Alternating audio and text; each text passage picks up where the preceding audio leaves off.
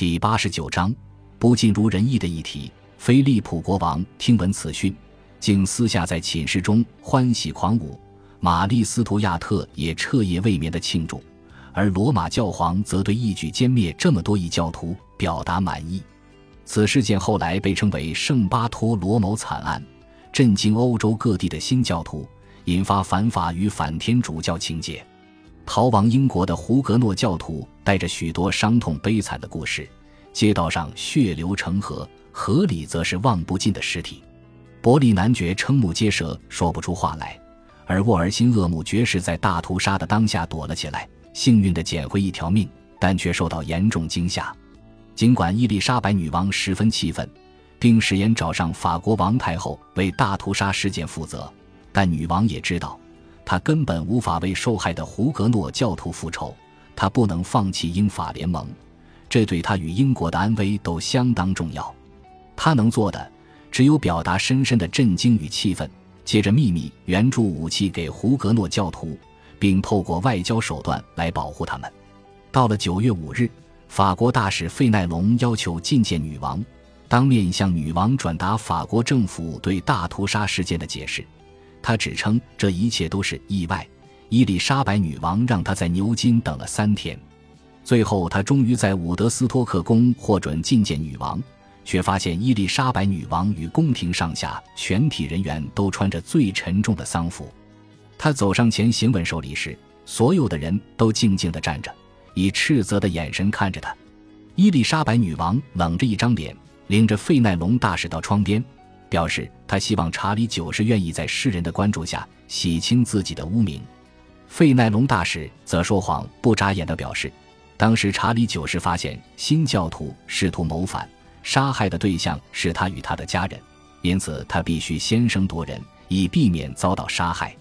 而迫害胡格诺教徒绝非国王陛下的意思，他也并未撤销宗教容忍的官方命令。伊丽莎白女王指指如此的挑衅行为，并不能作为暴力泛滥的借口。她同时表示，当自己看到大屠杀的消息时，忍不住哭泣。但查理九世身为一国之君，也是个明理的人。因此，他必须接受查理九世的解释，同时在费奈隆大使保证在主公的眼中没有什么比英法联盟更重要后，感到些许宽慰。他深深希望接下来几周，查理九世能运用权力弥补如此恐怖的见血事件。这当然也是为了他自己的名誉，洗清自己在世人眼中的污点。尽管阿朗松公爵与大屠杀毫无关系。甚至曾大声疾呼反对这起暴力行为，但伊丽莎白女王仍不愿再进行婚姻协商。我们怎么可能还认为国王陛下的弟弟适合做我国亲王呢？如果夫妇之间存在着模棱两可的难题时，我们又要如何相信这两人之间的爱意会滋长、延续、衍生？女王如此诘问沃尔辛厄姆爵士，因此，接下来的一段时间。两国协商戛然而止，但法国方面持续努力恢复协商。当法国王太后提出要求，希望让伊丽莎白女王与阿朗松公爵在第三国见面时，伊丽莎白女王随即宣布，除非查理九世未来对待胡格诺教派的手段令他满意。十月份，查理九世派遣特使穆维西耶前往伦敦，请求伊丽莎白女王这个被逐出教会的人担任他新生女儿的教母。两国关系开始融冰。经过一段时间的拖延，尽管这个女婴将受洗成为天主教徒，女王终究还是答应了。但她认为，若由莱斯特伯爵这个著名的新教信奉者代表他前往法国参与施洗典礼，实在太过冒险，因而改派伍斯特伯爵带着一个金盘前往祝贺。然而，他的船在英吉利海峡不幸遭海盗洗劫，金盘便消失无踪。毫不意外。圣巴托罗谋惨案在伊丽莎白女王的臣民间激起一阵要玛丽斯图亚特向上人头来赔的呼声，他们认为玛丽斯图亚特肯定涉入这起天主教阴谋。然而，伊丽莎白女王并不希望透过处决玛丽斯图亚特的方式激怒菲利普国王与罗马教皇，因此在九月十日这天，在女王的指示下，枢密院参事们秘密命令马尔伯爵。前去商讨玛丽斯图亚特重返苏格兰事宜，并由苏格兰方面以谋杀达恩里勋爵之名惩罚他，而这项惩罚，无疑就是要夺去玛丽·斯图亚特的小命了。但马尔伯爵表示，若处决时有英国士兵在场，他才愿意。但此举会让人将玛丽·斯图亚特之死联想到伊丽莎白女王身上，因此伊丽莎白女王不得不放弃这个计划。十月份，危机解除后。英国境内对于屠杀事件的反弹力道已过，但就在这个月，马尔伯爵去世，而玛丽·斯图亚特的命运也就有了改变，因为苏格兰摄政王改为摩顿伯爵，而他则是玛丽·斯图亚特最大的敌人。此时，伯利男爵试图想要重启英国、西班牙与低地国家间自1569年以来便遭封港令限制的贸易，这一封港令对双方都是一大伤害。尽管西班牙与英国双方依然在冷战中，作风务实的亚尔瓦公爵已经看到恢复贸易对各方都有好处，也能减少国与国间的紧张关系，但菲利普国王始终不愿听信。陛下，有时候身为统治者就必须去做自己并不愿意的事情。亚尔瓦公爵指出，但菲利普国王仍无法与英方交好，因此一直到一五七三年。两国的封港令才正式解除。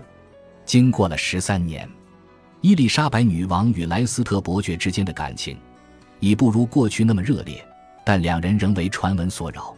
事实上，伊丽莎白女王与莱斯特伯爵之间仿如老夫老妻般，分享彼此的兴趣，提供对方感情寄托与支持。他们之间共同的热情与忠诚所在，在两人之间形成根深蒂固的连结。永远也无法撕裂。最后情势逐渐明朗，就连莱斯特伯爵都清楚明白，女王这一生都不会嫁给他。对他这样的男人来说，这是十分难以接受的一件事。毕竟他与同阶级的人一样，都非常渴望由自己的子嗣来继承他的财产与头衔。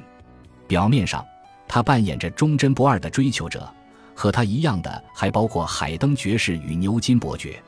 海登爵士总是以眼泪及怨怼来表达自己的愤怒，而女王对牛津伯爵的偏宠就让他嫉妒不已。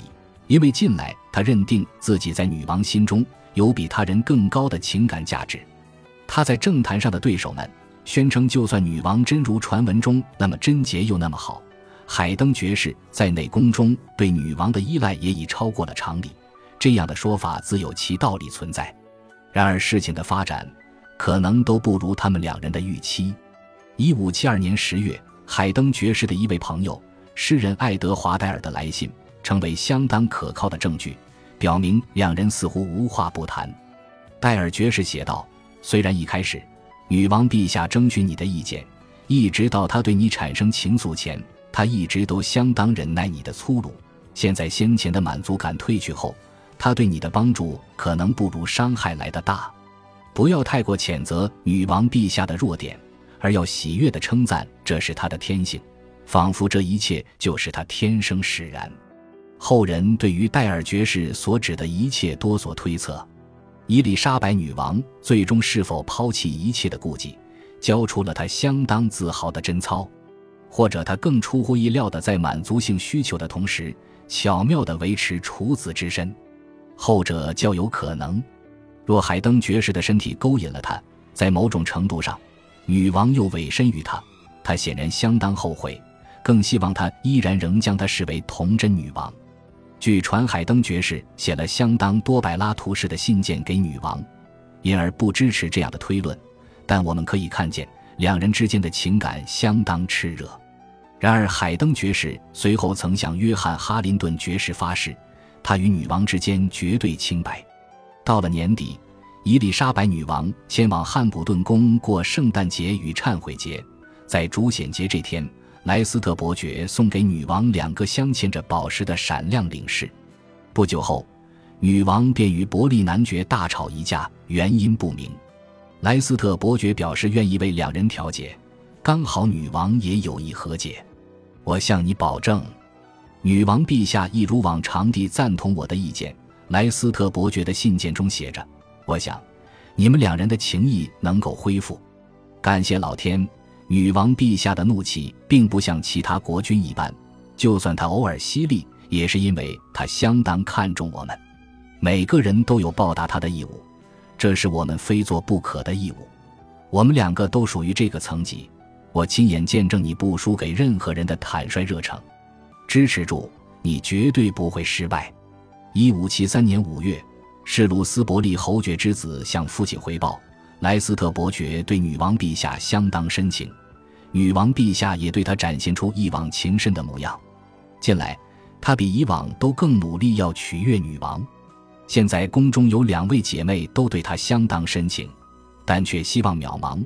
他们是谢菲尔德小姐与法兰西斯霍华，他们陷入一场爱情战争中。伊丽莎白女王对他们的态度也不好，当然对莱斯特伯爵也没好气，甚至还派了眼线在他身边。感谢您的收听，喜欢别忘了订阅加关注，主页有更多精彩内容。